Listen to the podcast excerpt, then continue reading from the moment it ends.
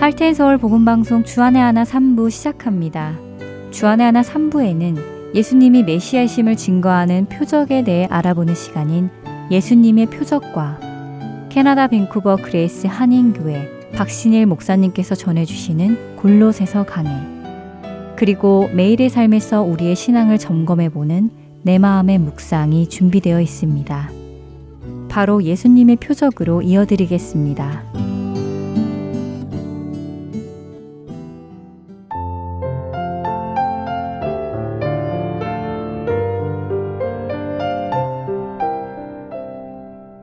애청자 여러분 안녕하세요. 예수님의 표적 진행의 민경은입니다.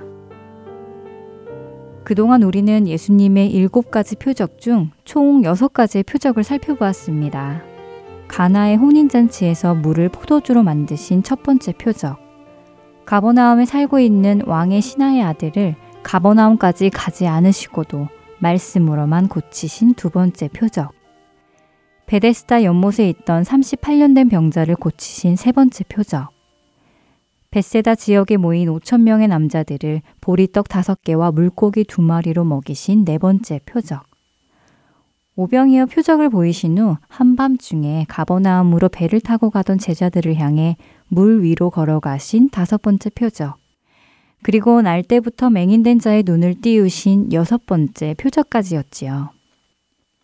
예수님은 이 각각의 표적을 통하여 그분이 하나님의 아들이시고 그리스도이심을 알려주셨습니다. 그런데 예수님의 이 여섯 가지의 표적을 자세히 살펴보면 예수님께서 그 기적을 보여주신 대상이 한정되어 있다는 것을 알 수 있는데요. 가나의 혼인잔치의 경우 예수님의 제자들과 물을 퍼서 연회장으로 가지고 간 하인들만이 그 기적의 현장을 보았습니다. 가버나움에 사는 왕의 신하의 아들의 경우는 제자들과 왕의 신하만이 그 기적을 직접 체험했지요. 베데스다 연못에 38년 된 병자 역시 예수님의 제자들과 병자만이 그 기적을 직접 경험했는데요. 오병이어의 기적은 5천 명이 넘는 많은 사람들이 경험을 했지만 그 대상은 모두 예수님을 믿고 따라왔던 사람들이었습니다. 물 위를 걸으신 예수님의 기적을 본 사람은 예수님의 제자들 뿐이었지요. 그리고 지난 시간에 살펴본 날 때부터 맹인된 자의 기적 역시 예수님과 맹인만이 그 기적을 보았습니다. 그런데 오늘부터 나눌 예수님의 일곱 번째 표적은 예수님을 믿거나 믿지 않거나에 상관없이 많은 사람들에게 보이신 특이한 기적입니다. 바로 죽은 나사로를 살리시는 예수님의 표적이지요. 요한복음 11장에는 마리아와 마르다의 오라버니인 나사로의 죽음에 관한 이야기가 나옵니다. 베다니에 살던 마리아와 마르다 자매는 오라버니 나사로가 죽을 병이 들었기에 급히 예수님께 전가를 보냅니다. 자신들의 오라버니가 아프다고 말이죠. 그런데 평소 그 삼남매를 특별히 사랑하시던 예수님께서 웬일인지 급히 가셔서 나사로를 치유해 주시거나 혹은 가시지 않더라도 멀리서 말씀으로만 치유를 하시거나 하지 않으셨습니다. 오히려 나사로가 병들었다 함을 들으시고는 그 계시던 곳에 이틀을 더 머무셨다고 요한복음 11장 6절은 말씀하시지요. 예수님이 그렇게 하신 이유는 무엇일까요? 11장 4절의 말씀 그대로 나사로의 병은 죽을 병이 아니라 하나님의 영광을 위함이고 하나님의 아들이신 예수님께서 영광을 받게 되실 도구였기 때문입니다. 그런데 말씀드린 대로 이 표적은 지금까지의 표적들과는 다르게 예수님을 믿는 사람들뿐 아니라 믿지 않는 사람들 앞에서도 보이셨습니다. 요한복음 11장을 읽어보면 예수님께서 나사로를 살리려고 하실 때 사람들은 맹인의 눈을 뜨게 한 이 사람이 나사로는 죽지 않게 할 수 없었나? 하고 질문함으로 자신들의 믿지 못함을 말로 나타내기도 하고 살아난 나사로의 기적을 보고 바리새인들을 찾아가 예수님께서 보이신 기적을 일러 바친 사람들도 있었지요. 그렇다면 왜 예수님은 이 나사로를 살리시는 기적은 다른 기적과는 달리 믿지 않는 자들에게도 보여주셨을까요? 그 이유는 예수님께서 오래전 사람들에게 하신 말씀 때문이었습니다. 마태복음 16장에 가면 바리새인과 사두개인들이 예수님을 찾아와서는 예수님을 시험하기 위해 하늘로부터 오는 표적을 보여달라고 요구합니다. 그런 그들에게 예수님께서는 너희가 날씨는 분별할 줄 알면서 시대의 표적은 분별하지 못하느냐며 마태복음 16장 4절에 이렇게 말씀하시지요. 악하고 음란한 세대가 표적을 구하나 요나의 표적 밖에는 보여줄 표적이 없느니라 하시고 그들을 떠나가시니라. 하늘로부터 오는 표적을 보여달라고 요구하는 사람들. 그들이 예수님께 표적을 보여달라고 한 이유는 예수님을 믿고자 하는 목적에서가 아니라 예수님을 시험하고자 하는 목적이었습니다. 예수님을 믿을 마음이 없는 자들에게 예수님은 하늘로부터 오는 표적을 보여주실 이유가 없었습니다. 예수님은 그들에게 예수님이 누구신지 증명할 필요도 없었지요. 예수님은 표적을 통해 사람들이 예수님이 누구신지를 알고 그분을 믿게 되기 위해서 보이셨습니다. 그런데 이러한 자들, 다시 말해 예수님을 믿을 마음이 없는 자들에게도 예수님은 한 가지 표적을 보여주시겠다고 하셨습니다. 그리고 그것이 바로 요나의 표적이라고 하셨지요. 요나는 아시다시피 니느웨로 가서 말씀을 전하라는 하나님의 말씀에 불순종하여 다시스로 도망합니다. 그러나 다시스로 가는 배에서 풍랑을 만나 결국 바다에 던져지지요. 바다에 던져진 요나는 하나님이 준비해 놓으신 큰 물고기에게 잡혀 먹습니다. 종종 사람들은 요나가 물고기 뱃속에서 사흘간 살아 있었다고 생각합니다. 물고기 뱃속에서 살아있다가 물고기가 내뱉으니까 살아있는 채로 나왔다고 생각하지요. 하지만 요나는 물고기 뱃속에서 죽음을 맞이했습니다. 요나서 2장에서 자신의 상태를 묘사한 요나의 이야기를 들어보면 그는 죽은 자가 가는 수월의 뱃속에서 부르짖고 있는 것을 알 수 있지요. 또한 예수님께서 요나의 표적을 이야기하시며 인자도 밤낮 사흘 동안 땅 속에 있을 것이라고 마태복음 12장 40절에서 말씀하시지요. 우리는 예수님이 십자가 위에서 실제로 죽음을 맞이하셨고 죽으신 채로 무덤에 사흘간 계셨던 것을 알고 믿고 있습니다. 산채로 무덤에 계시다가 돌을 굴리고 나오신 것이 아니지요. 마찬가지로 요나 역시 물고기 뱃속에서 죽었다가 하나님의 명령으로 다시 살아나게 된 것입니다. 예수님께서는 바로 이 표적을 보여주시겠다고 하셨습니다. 그들이 예수님을 믿건 믿지 않건 간에 말입니다. 그리고 예수님은 이 표적을 두 번에 나누어 보여주시는데요.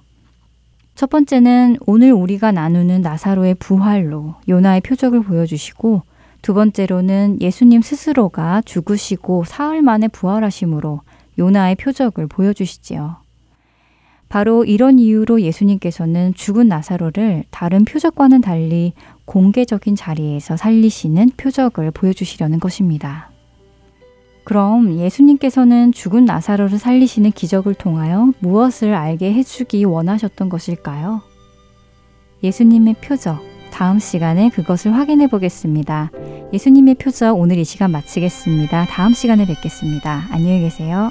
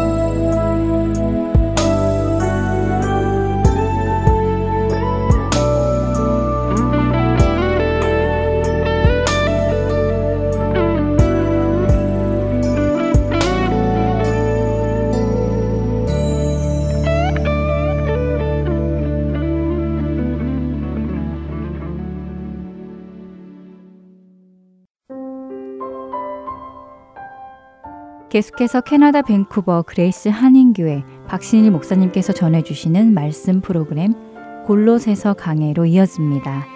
오늘은 그리스도인의 사명이라는 주제로 말씀 전해주십니다. 오늘은 골로새서의 마지막 말씀을 나누려 갑니다. 4장 전체 내용을 중심으로 그리스도인의 사명이라는 제목으로 말씀을 나눌 텐데 먼저 봉독해 드릴 말씀은 골로새서 4장 2절로 6절까지 말씀입니다. 봉독해 드리겠습니다. 기도를 계속하고 기도에 감사함으로 깨어 있으라. 또한 우리를 위하여 기도하되 하나님이 전도할 문을 우리에게 열어 주사 그리스도의 비밀을 말하게 하시기를 구하라. 내가 이 일 때문에 매임을 당하였노라. 그리하면 내가 마땅히 할 말로써 이 비밀을 나타내리라. 외인에게 대해서는 지혜로 행하여 세월을 아끼라. 6절 말씀 한 절. 너희 말을 항상 은혜 가운데서 소금으로 맛을 냄과 같이 하라. 그리하면 각 사람에게 마땅히 대답할 것을 알리라. 골로새서는 예수님이 누구신지 그분이 하신 일이 어떤 것인지 우리에게 알려주고 그 말씀대로 살아갈 것을 권면하는 책인데 이 마지막 사장을 다 읽어보니까 이 말씀을 읽을수록 세 가지의 사명에 대해서 우리에게 말씀하고 계시다는 것처럼 느껴졌기 때문입니다. 제일 먼저 첫 번째는 우리 자신에 대한 사명입니다. 우리 자신에 대해서 예수 믿는 사람은 이런 사명을 가지고 있다라는 것을 2절을 통해서 나누려고 합니다. 2절 말씀 한 절을 다 같이 함께 봉독하도록 하겠습니다. 기도를 계속하고 기도에 감사함으로 깨어 있으라. 사도 바울은 예수를 믿는 자라면 자기 자신에 대해서 이 사명을 꼭 지키라고 권면합니다. 뭘 하라는 겁니까? 기도하라는 것입니다. 기도를 잠깐 하는 게 아니라 계속하고 기도함으로 말미암아 나를 깨어 있게 하라는 것입니다. 내 영과 믿음이 깨어 있도록 나를 관리하라는 것입니다. 이것이 바로 예수 믿는 사람이 자기 자신에 대한 사명이라는 것입니다. 기도는 하나님의 생각과 계획에 나를 맞추는 시간입니다. 그것을 잘 마치고 끝나는 게 아니라 평생을 맞춰가야 아름다운 인생의 찬양을 우리가 노래로 주께 드릴 수 있게 될 줄로 믿습니다. 그래서 오늘 성경은 이렇게 말합니다. 우리 자신에 대해서 항상 기도로 깨어 있으라고 말합니다. 왜 이렇게 말하느냐 하면 우리 영혼과 믿음은 쓰러지고 무너질 때가 너무 많기 때문입니다. 사람의 믿음이라는 것은요, 굉장히 믿음 있는 것 같은데 말 한마디 듣고 쓰러질 수가 있습니다. 고난 하나에 쓰러질 수 있는 겁니다. 마치 믿음이 없는 사람처럼 반응할 수 있다는 것입니다. 평생 목회하시고 은퇴하신 한 목사님의 메일을 받았습니다. 이분은 지금 암투병을 하고 있는 중이십니다. 그분이 암투병을 하는 과정에서 지금 키모를 받고 있는데 본인이 겪었던 고통과 혼란에 대해서 이렇게 썼습니다. 암이라는 진단을 받았을 때 혼돈이었습니다. 다른 사람은 걸려도 나는 안 걸릴 것 같은 예외 주의 속에 자기는 빠져 살았습니다. 이 병이 실제라는 것을 알고 이 병을 묵상할수록 최악을 상상하게 되었습니다. 가장 안 좋은 상태까지 갈 것을 생각하게 되었다는 것입니다. 이것이 인생의 본능이 아닐까 싶습니다. 키모를 하고 나서 처음 해본 것이어서 집중도 어렵고 하루하루를 지내는 것이 너무나 온 몸과 마음과 영이 견뎌내기가 힘들었습니다. 그러면서 이렇게 고백합니다. 몸과 영은 분리될 수 없다는 것을 알았습니다. 목회하면서 한 번도 느껴보지 못한 독특한 경험이었습니다. 믿음이 있는 줄 알았지만 순간순간 믿음 없음을 발견하는 시간이었습니다. 하나님의 말씀보다 말씀을 읽는데도 불구하고 육신의 병을 다루고 있는 의사의 말 한마디를 더 중요하게 여기는 자신의 모습을 발견합니다. 심지어 내가 믿음이 있는 것일까? 믿음이란 고난 앞에서 과연 무엇일까? 끊임없는 혼동 속에 있었습니다. 저는 이 목사님의 고민을 너무 많이 공감합니다. 왜냐하면 저도 암에 걸리고 키모를 받고 투병하면서 똑같은 감정을 저도 겪었기 때문입니다.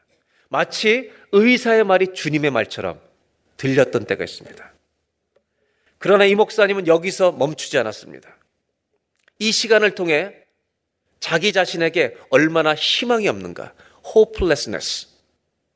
누구를 둘러봐도 helplessness.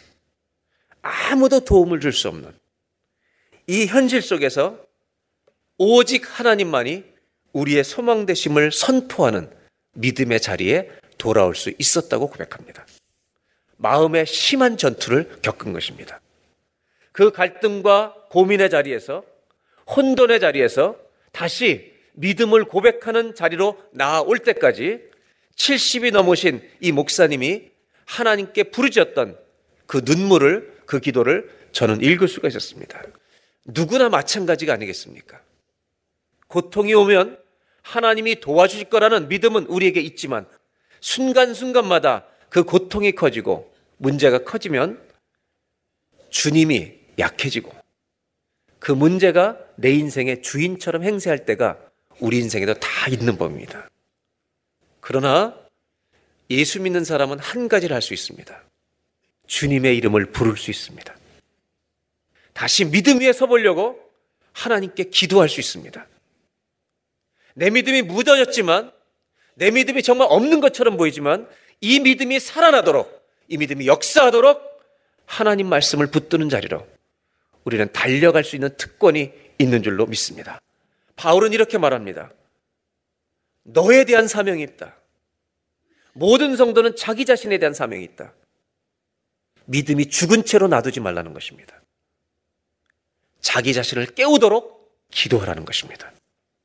기도하기 전에도 기도하면서도 내 병과 고난은 해결되지 않습니다. 그러나 한 가지는 바뀝니다. 더 이상 고난이 주인이 되지 못합니다. 우리는 기도를 통해 내 믿음이 살아나게 될 줄로 믿습니다. 주님이 나의 주인이십니다. 이 고백의 자리로 우리가 돌아오게 될 줄로 믿습니다. 그래서 기도는 내 영혼을 깨우는 것입니다. 깨어졌던 믿음이 산산조각났던 믿음이 여러분 살아나는 것입니다. 우리 대부분이 이런 경험이 있을 것입니다. 이런 어려움이나 고통을 갑자기 당하게 되면 내가 분명히 믿음이 있었던 사람인데 마치 내 믿음이 아무것도 아닌 것처럼 그 믿음이 처절하게 깨어지는 경험.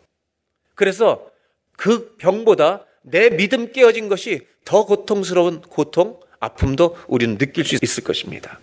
그래서 사도 바울은 우리 자신에 있어서 말합니다. 기도를 잃어버리지 말라고. 기도로 자신의 믿음을 깨우십시오. 믿음을 깨우라는 것입니다. 내 영을 깨우라는 것입니다. 기도하면 깨어나는 것입니다. 기도하면 살아나는 것입니다, 여러분. 기도하지 않으면 죽는 겁니다. 내 믿음이 산산조각 날 수 있습니다. 고난한테 철저히 깨어질 수 있습니다. 사단의 장난감거리가 될 수 있습니다. 여러분, 우리 자신에 대한 사명이 있습니다. 기도로 날마다 나를 깨우는 은혜가 있기를 주의 이름으로 축원합니다. 성경을 읽어보면 자기 자신에 대한 사명이 이거 말고도 있습니다. 그 중에 하나가 뭐냐면 날마다 죽노라.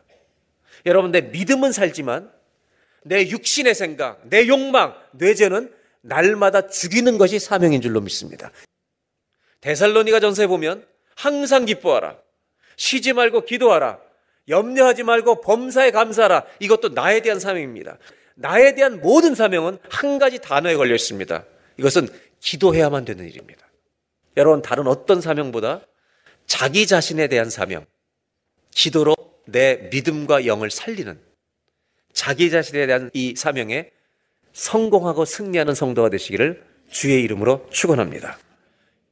두 번째 사명이 있습니다. 그것은 안 믿는 사람들에 대한 사명입니다. 내가 만나고 있는 주변의 불신자들에 대한 사명입니다. 더 나아가 하나님을 알지 못하는 민족과 열방에 대한 사명입니다. 사도 바울은 골로새 4장 3절에 이렇게 말하고 있습니다.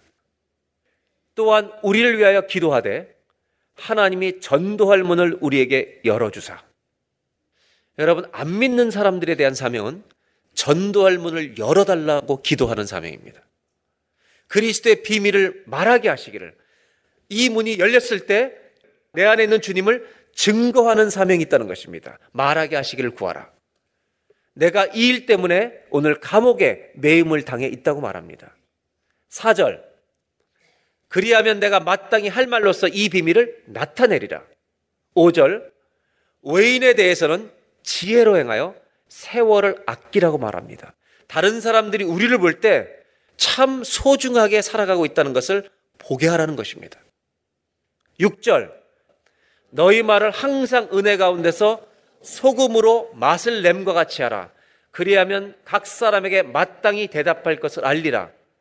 우리의 말이, 우리의 입에서 나는 말이 다른 사람이 들을 때 너무 참 은혜롭다. 저 사람이 말하면 참 듣고 싶다. 이런 언어의 사명을 가지라는 겁니다. 오늘 정리하면 안 믿는 사람에 대해서는 세 가지를 얘기하고 있습니다. 첫째는 안 믿는 사람에 대해서 전도의 문이 열리도록 기도하라는 것입니다.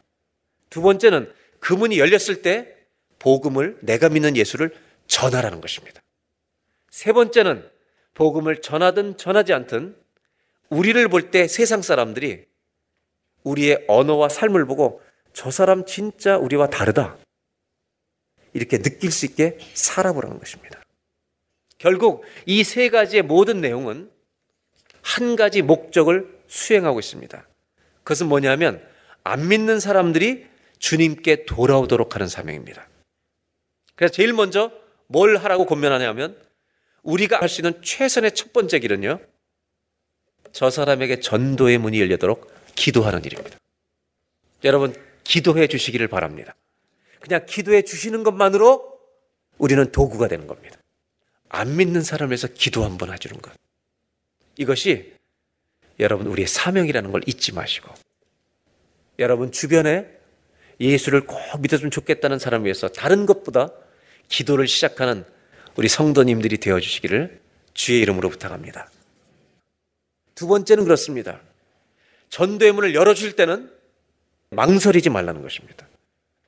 하나님의 말씀, 복음을 클리어하게 전하라고 성경 권합니다. 여러분, 전도할 때 두려워하실 필요가 없습니다. 하나님이 전도의 문을 열어주시다 느낄 때 전도는 훈련이 먼저가 아닙니다. 훈련을 잘 받았다고 전도를 잘 쓰는 건 아닙니다. 효과적일 수는 있습니다. 전도에서 제일 중요한 건 훈련이 아닙니다. 내가 예수를 만난 체험이 있으면 끝나는 겁니다. 왜냐하면 전도는요, 내가 예수님을 만났을 때 예수님이 어떤 분인지를 그냥 전하는 것입니다. 증인이 되는 것입니다. 여러분, 전도는 이런 교육이 아닙니다. 여러분 안에 있는, 우리 안에 있는 예수님이 어떤 분인지를 그냥 증언하는 겁니다. 예수님이 좋으세요. 이렇게 말하는 겁니다. 왜냐하면 우리의 설득력의 능력이 있는 게 아니라 말씀의 능력이 있기 때문입니다. 예수의 이름의 능력이 있기 때문입니다. 그래서 예수를 믿는 것입니다. 전도 훈련을 잘 받는 것보다 중요한 것은 이거예요.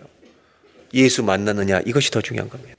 내 안에 예수 있냐 이게 더 중요하다는 겁니다. 그러면 더듬으셔도 괜찮아요. 그런데 그 예수님을 내가 좋은 예수님을 다른 사람이 내가 죄를 지었을 때 다 버려도 이분은 날 안 버려. 이 예수님을 전하시면 되는 거예요. 세 번째는요.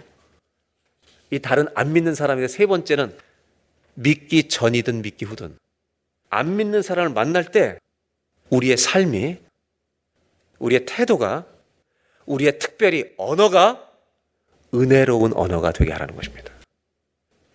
함부로 싸우지 마십시오. 어떤 교인이 싸웠는데 교회에서 만났대요. 안 믿는 사람은 더 합니다. 전도의 문을 막는 겁니다. 우리가 순간순간 넘어질 때 있지만 언어의 사명이 있다는 것입니다. 아니, 표정의 사명이 있습니다. 속 사람의 사명이 있습니다. 예수 믿는 사람은요, 전도하기 전에 이미 얼굴이 전도해야 할 줄로 믿습니다. 우리의 말이 전도자가 되어야 합니다. 이것이 성경이 말하는 것입니다. 언어에 축복이 있기를 주의 이름으로 기원합니다. 말에는 힘이 있습니다. 그래서 아름다운 말을 해야 합니다. 은혜로 소금으로 고르게 한 것 같이 은혜로운 말을 하는 것입니다. 이 세 가지를 정리하면 한 가지로 이야기할 수 있습니다.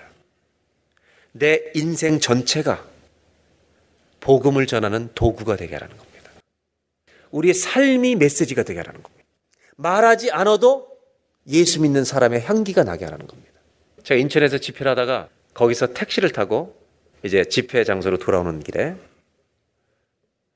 택시 기사가 저를 쳐다보지 않고 예수 믿으십니까? 이렇게 물어보는 거예요.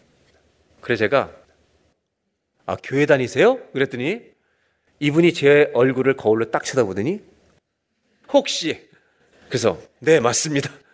아, 목사님이시군요. 죄송합니다. 그러다 아니, 너무 기쁘다고. 내가 전도를 당해 보니까 너무 기쁘다고. 이 전도 예수 믿는 사람은 전도 당할 때 너무 기뻐요. 다 주고 싶어요. 이분이 그 택시 협회에 전도하는 팀이 있더라고요. 그래서 전도지 거기다 꼽아놔요. 그러면서 이분이 안수 집사님이에요. 기도 한번 해달라는 겁니다. 진심을 담아서 기도했습니다. 예수 믿는 사람답게 살 수 없을까요? 조금이라도 노력해 볼 수 없을까요? 세상 사람들이 우리에게 완전한 걸 요구하지 않습니다. 예수 믿는 사람다운 모습이 있어 달라는 겁니다. 그게 전도입니다. 그 중에 가장 조심해야 될 게 언어입니다. 사랑하는 여러분, 안 믿는 사람에 대한 사명이 있습니다. 우리의 인격과 몸 전체가 전도의 도구가 되는 복이 있기를 주의 이름으로 축원합니다. 세 번째, 마지막입니다. 이것은 4장 7절로 18절까지 이어진 내용인데 저는 바울 서신을 읽으면서 공통점을 발견합니다. 그것은 뭐냐면 바울 서신의 편지에 보면 마지막에 사람들에 대해서 인사하는 것이 굉장히 자주 소개됩니다. 로마서 같은 경우는 분량이 30명이 넘는 사람이 소개됩니다. 골로새서는 짧은 4장이지만 이제 여기서부터는 믿음의 친구들에게 같은 성도들에게 이런 문안을 전하는 인사를 계속합니다. 바울은 사람 친화적입니다. 사람을 굉장히 좋아합니다. 그리고 사람을 잊지 않습니다. 첫 번째는 두기고를 얘기합니다. 두기고는 내 사정을 다 너에게 알려주리. 이제 내 감옥에서 나와 감옥에 갇힌 자들이 어떻게 살고 있는지를 너희한테 다 알려줄 거다 가면. 그는 사랑받는 형제요, 신실한 일꾼이요, 주 안에서 함께 종이 된 자니라. 두기고에 대해서 이렇게 신실한 사람이고 하나님 안에서 함께 믿음의 종이라는 것을 한 형제라는 것을 고백합니다. 바울은 자기의 소식을 알게 함으로 말미암아 너무 감옥에 갇혀서 염려하지 마라. 조금이라도 위로를 받게 하려고 이를 보낸다고 말합니다. 자기와 함께 믿음 생활을 같이 하고 있는 이 두 기고를 얼마나 소중히 여기는지 모릅니다. 이것이 배워야 할 것입니다. 여러분 성도에 대한 사명은 성도를 귀하게 여길 줄 알아야 합니다. 9절입니다. 신실하고 사랑을 받는 형제 오네시모를 보낸다고 말합니다. 그는 너희에게서 온 사람인데 그들이 역시 여기 일을 다 너에게 알려주리라. 여러분 오네시모는 어떤 사람이냐면 사실은 큰 실수를 했던 사람입니다. 빌레몬이라는 사람의 종이었습니다. 빌레몬서에 보면 이 오네시모를 부탁하는 바울의 편지가 있습니다. 근데 이 오네시모는 주인이었던 빌레몬에게서 아마 돈을 훔쳤던 것 같습니다. 그리고 이 오네시모가 이런 도피생을 하다가 예수님을 만나게 됩니다. 그래서 빌레몬서를 가보면 바울이 이 오네시모를 어떻게 대하는지 어떻게 변화됐는지 빌레몬에게 그 빌레몬 주인을 도망간 이 오네시모를 잘 영접하라고 전하는 내용이 나옵니다. 빌레몬서도 잠깐 넘어가 보겠습니다. 1장 10절에 갇힌 중에서 낳은 아들 내가 복음을 전해서 믿음으로 나온 영적 아들이다. 내가 길렀다라고 말합니다. 말씀을 가르쳤다. 제자 훈련시켰다. 오네심을 위하여 너한테 간구한다. 너한테 범죄를 지은 사람인데 이 당시에 로마법은요. 주인에게서 물건이나 재물을 훔쳐간 종은요. 공식적으로 사형을 시킬 수 있는 법이 있었습니다. 즉 빌레몬은 오네시모를 공식적으로 죽일 수 있는 권한을 갖고 있었습니다. 그런데 뭐라고 얘기냐면 1장 17절에 그러므로 사도 바울을 빌레몬 네가 나를 하나님 나라의 동역자로 할진데 오네시모를 영접할 때 나를 영접하듯이 해달라는 것입니다. 18절 그가 만일 너에게 불의를 하였거나 너에게 빚진 것이 있으면 그 부채를 내 앞으로 달라고 말합니다. 바울이 그 짐을 지겠다는 겁니다. 그리고 19절에 나 바울이 친필로 쓰노니 내가 갚으려니와 내가 이외에 내 자신이 내게 빚진 것은 내가 말하지 아니하노라. 내가 갚겠다고 말합니다. 빌레몬이 어떻게 이걸 받겠습니까? 뭐라고 말한지 아세요? 탕감해 주라는 것입니다. 여러분, 예수 믿는 사람들 사이에는 양보가 있어야 합니다. 예수 믿는 사람 사이에 넉넉함이 있으라는 것입니다. 오네시모는 사형을 시켜도 되는데 나를 대하듯 영접해 달라는 것입니다.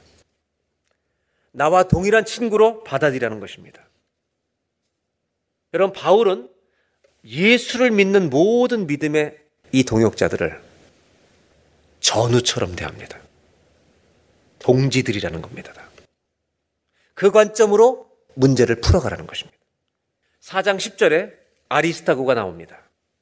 나와 함께 갇혀있는 아리스타고와 그리고 바나바의 조카였던 마가 이 마가는 1차 전도여행 때 도중에 하차해서 몸이 안 좋아 돌아와서 2차 전도여행을 바울과 바나바가 떠나려고 할 때 마가를 데려가자는 바나바와 그런 놈 못 데려간다는 바울이 심하게 다투게 할 만큼 문제를 제공했던 사람인데 여러분 바울은 마가를 껴안습니다.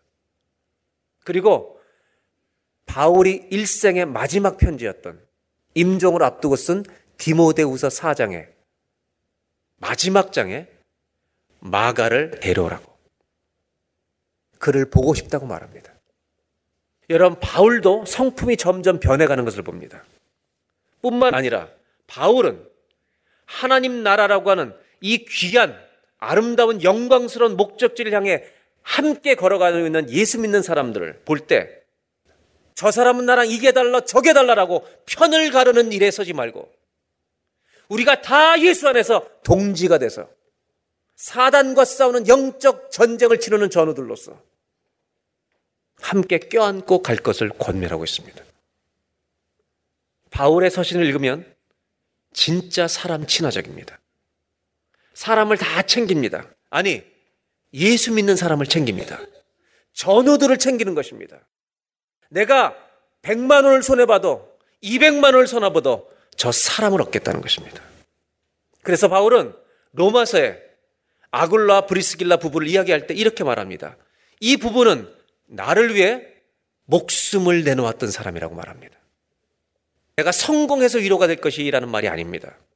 사도 바울은 좋은 배경을 다 뒤로 하고 그리스도를 버리고 복음을 전하다가 여러분 영광을 받고 명예를 얻은 게 아닙니다. 감옥에 갇혀 죽어가고 있습니다. 그런데 이것이 위로가 된다는 겁니다. 왜? 적어도 우리가 동지들인데 내가 정말 좋은 영광 다 누릴 수 있지만 예수를 위해 버리고 복음을 전하다가 감옥에 갇혀 이제 죽게 되었는데 언제 죽을지 모르는데 내가 끝까지 믿음을 지키고 살아간 것이 내 전우들에게 이렇게 사는 것이 예수 믿는 사람의 삶이 아니냐 조금이라도 위로가 되지 않겠느냐 이것을 얘기하는 겁니다. 그리고 골로스 4장 11절에 유스도라는 예수도 너에게 무난하느니라. 그들은 할례파지만 할례 받아야 된다고 주장하지만 이들만은 하나님의 나라를 위해 함께 역사하는 동역자들이 된 사람들이다. 할례를 받아야 된다는 건 문제 있지만 이 사람들이 예수를 믿었기 때문에 하나님 나라를 위해서 다르게 주장한 거 있지만 나는 껴안는다. 동역자들이라고 권면합니다. 이들을 받아들이라고. 이들이 나의 위로가 되었다고. 12절. 그리스도 예수의 종인 너희에게서 온 에바브라. 골로새 교회 창립자인 에바브라. 바울에게 복음을 줬던 에바브라가 골로새 교회를 세우고 골로새 성도들이 있습니다. 이 소식을 전해준 에바브라가 너희에게 문안한다. 그가 항상 너희를 위해 애써 기도하여 너희로 하나님의 모든 뜻 가운데서 완전하고 확신 있게 서기를 구하나니. 13절. 그가 너희와 라오디게에 있는 자들과 히에라볼리에 있는 자들을 위하여 많이 수고하는 것을 내가 증언하노라. 14절. 사랑을 받는 의사 누가와 또 대마가 너희에게 무난하느니라. 한 사람 한 사람 이름을 챙기면서 기억합니다. 15절. 라오디게에 있는 형제들과 눈바와 그 여자의 집에 있는 교회에 문안하고 16절. 이 편지를 너희에게서 읽은 후에 라오디게아 교회에서도 이 편지를 골로새서를 읽게 하고 라오디게에 보낸 편지를 너희도 또 읽어서 믿음을 성숙시키러 말합니다. 17절. 아키뽀에게 이르기를 주 안에서 받은 직분을 삼가 잘 이루라고 권면하라고 말합니다. 그리고 나서 골로새 4장 18절은 이 한 구절로 마치게 됩니다. 다 같이 한번 읽겠습니다. 나 바울은 친필로 문안하노니 내가 메인 것을 생각하라. 은혜가 너에게 있을지어다. 이렇게 말합니다. 나 바울은 친필로 쓰는데 내가 복음을 전하다 감옥에 갇혀 있는 것 잊지 마라. 이거는 예수 믿는 사람들에게 영광스러운 일이다. 그리고 은혜가 너희에게 있을지어다. 뭘 얘기하는 것입니까? 우리는 성도들에 대한 사명이 있습니다. 여러분, 성도들끼리 경쟁자가 되지 말라는 겁니다. 말 한 번 실수했다고, 내 뒤에서 나를 한 번 욕했다고, 다시는 쳐다보지 않을 것처럼 얘기하지 말라는 겁니다. 동지는 한 번의 실수로 끊어지는 것이 아닙니다. 평생 가는 것입니다. 우리는 어디까지 가냐면 천국까지 가는 전우들인 줄로 믿습니다. 생각해 보세요. 우리가 싸울 대상은 사단입니다. 사단하고 싸우지 않으면 우리끼리 싸우게 됩니다. 그러나 사단과의 영적 전쟁을 치르는 것을 알고 있는 사람들은 우리는 믿음의 동지가 되는 겁니다. 한국교회 묻습니다. 목사와 교인이 동지입니까? 저는 여러분들을 동지로 생각합니다. 천국까지 같이 가고 말 겁니다. 왜 동지냐? 우리가 어디로 가는지 알고 있기 때문입니다. 엄격히 말하면 전쟁을 치러보지 않은 사람은 아직 군인이 아닙니다. 총탄이 날라오는 곳에서 전쟁을 치르면 진짜 전우가 되는 겁니다. 요한 일서는 믿음의 단계를 이렇게 말합니다. 아이의 단계가 있고 청년의 단계가 있고 아비의 단계가 있습니다. 아이는 모든 것을 줘야 합니다. 청년은 격려하고 액티브하게 일할 수도 도와주지만 격려도 하지만 반드시 필요한 게 책망이 있어야 합니다. 책망이 있어야 어른이 되는 것입니다. 어른이 되면 모든 것을 나눌 수 있는 의지하는 대상들이 됩니다. 이것을 전우라고 말합니다. 저는 바울의 편지를 마지막 사진을 읽으면서 오늘날 현대 교인들에게 주는 경고가 있다고 생각합니다. 상대방의 실수 하나를 기회 삼아서 매도하고 뒤에서 욕하고 넘어뜨리고 저 인간과 상종하지 말라고 소문을 내는 속 좁은 사람이 되지 말라는 것입니다. 하나님 나라를 위해서 서로 기도해주고 내 것을 양보하면서로도 껴안을 줄 아는 영적으로 어른이 되어가는 것이 천국을 향해 걸어가는 순례자들의 인격의 그릇이 아니겠는가. 저는 우리 성도님들이 큰 그릇이 되어 주시기를 주의 이름으로 부탁합니다. 오늘 성경이 세 번째로 성도들에게 권면하고 있는 사명이 있습니다. 평생토록 믿음의 동역자가 되십시오. 여러분, 세상 사람들도 의리가 있습니다. 예수 믿는 사람은 예수 안에 신의가 있어야 합니다. 평생의 동지애가 있어야 합니다. 저는 세상 사람이 쓴 시 하나를 소개하려고 합니다. 마지막으로 이 시를 소개하고 말씀 마치겠습니다. 그대 그런 사람을 가졌는가? 말리길 나서는 길. 당신의 처자를 내맡기며 아내와 자식을 맡기며 맘 놓고 갈 만한 사람. 그 사람을 그대는 가졌는가? 온 세상이 다 나를 버려 마음이 외로울 때도 저 마음이 하고 믿어지는 그런 친구가 있는가? 탔던 배 꺼지는 탔던 배가 잠수하고 쓰러져 가는 시간에 구명대를 서로 입으려고 하는 게 아니라 서로 사양하며 너만은 제발 살아다오 할. 그 사람을 그대는 가졌는가? 불의의 사형장에서 다 죽어도 너희 세상의 빛을 위해 저 사람만은 살려두거라. 일러줄 그 사람을 그대는 가졌는가?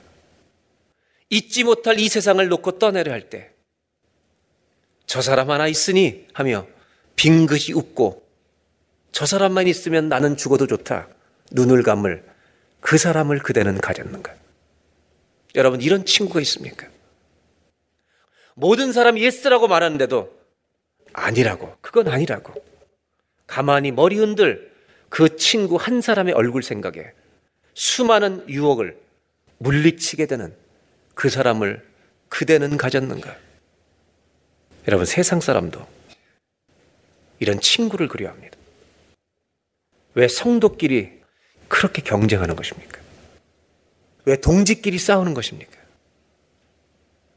혹시 사단과 싸우지 않고 있는 거 아닙니까? 비겁하게 왜 전우에게 총을 겨누고 있습니까? 총 뿌리를 돌려 사단을 향하십시오. 저는 이런 전우들을 그리워합니다.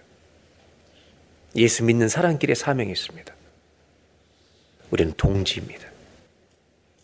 이 시는 김교신이라고 하는 무교회주의자의 친구였던 함석헌 선생의 시입니다. 저는 우리 교인들에게 묻고 싶습니다. 내가 내 옆에 있는 성도들에게 이런 동지가 되는가? 저 사람이 나의 동지가 되어주기를 기대하기 전에 내가 이런 친구가 되어줄 수 있는가? 저는 예수 믿는 사람들이 그릇이 넓었으면 좋겠습니다. 선이 굵었으면 좋겠습니다. 내가 손해를 봐도 껴안을 줄 아는 순례자들이 되었으면 좋겠습니다.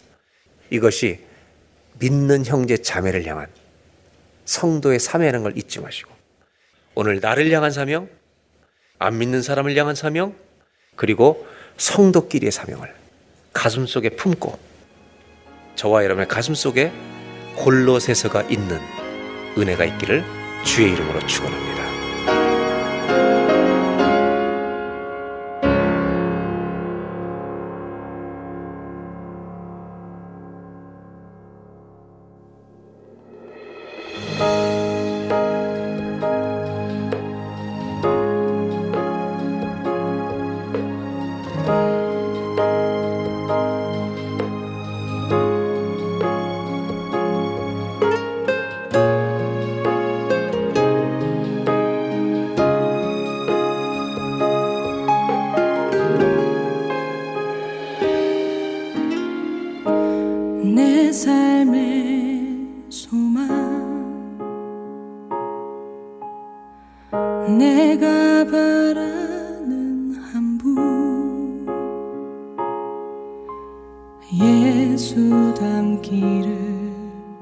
내가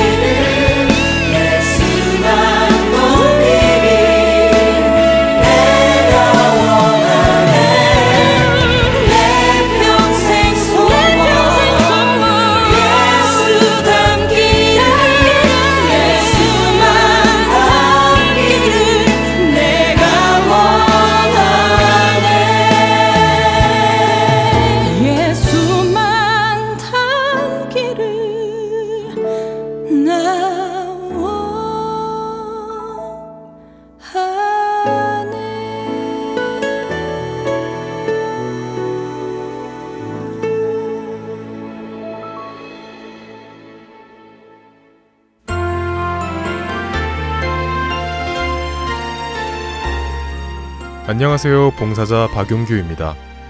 3개월 혹은 6개월마다 새로운 방송들이 여러분을 찾아가는데요.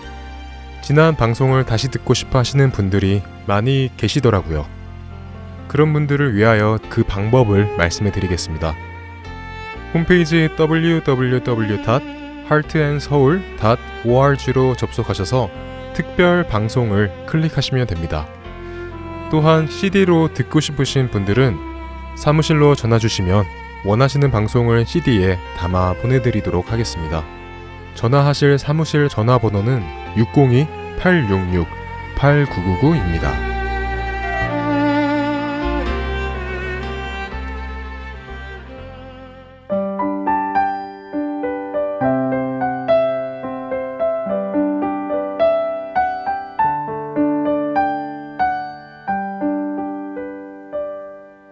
삶을 돌아보는 시간, 내 마음의 묵상, 최미옥 아나운서가 진행해 주십니다.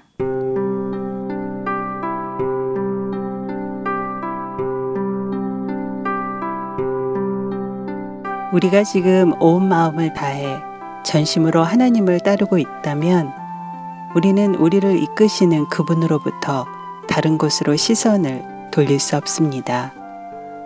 성경에는 주님만을 의지하기를 원했던 한 사람의 고백이 기록되어 있는데요. 그 사람은 너무 풍족하고 만족스러운 상태에서 하나님을 잊을까 두려워했고요. 또 너무 부족하고 결핍한 상태에서 주님을 찾지 못할까 두려워하며 주님께 이렇게 간구했습니다. 바로 잠언 30장에 기록된 아굴의 고백입니다.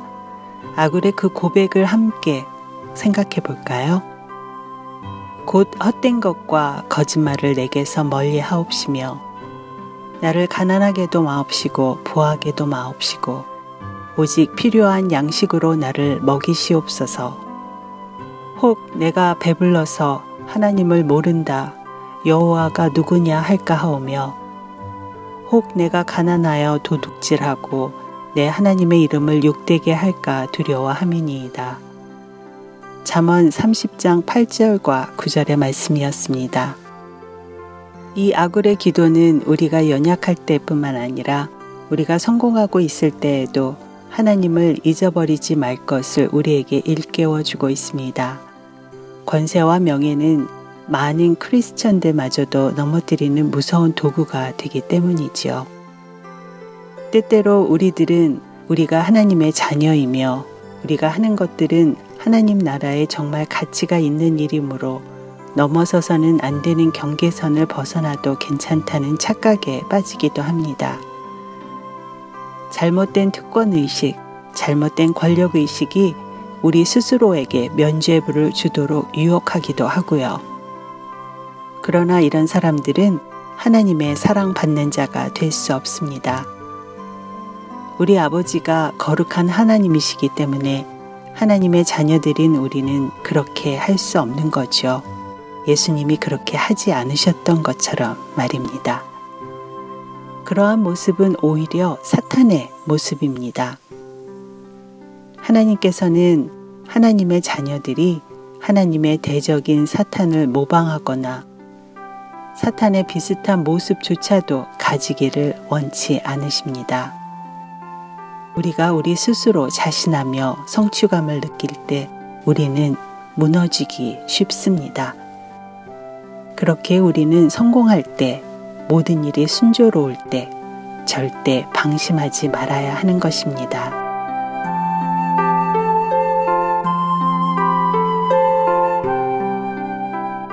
신실하시고 은혜로우신 하나님, 하나님을 온전히 의지하려는 우리를 방해하는 그 어떤 감정도 허락치 마시고 우리로 그것들을 볼 수 있게 하셔서 우리로 교만의 죄 속에 빠지지 않도록 하여 주시기를 간절히 소원합니다. 예수님의 이름으로 기도드립니다. 아멘.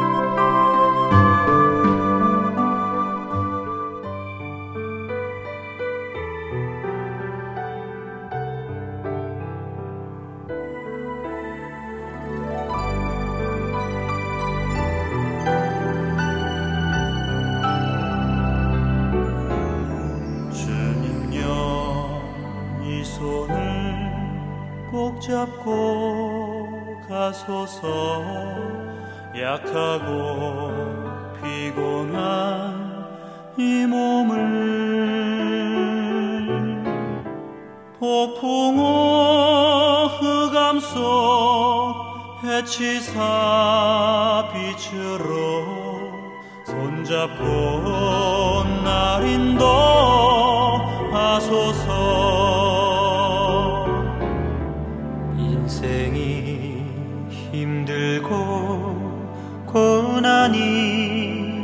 겹칠 때 주님여 날 도와 주소서. 외치는 이 소리 귀 기울이 시사? 손잡고 날 인도하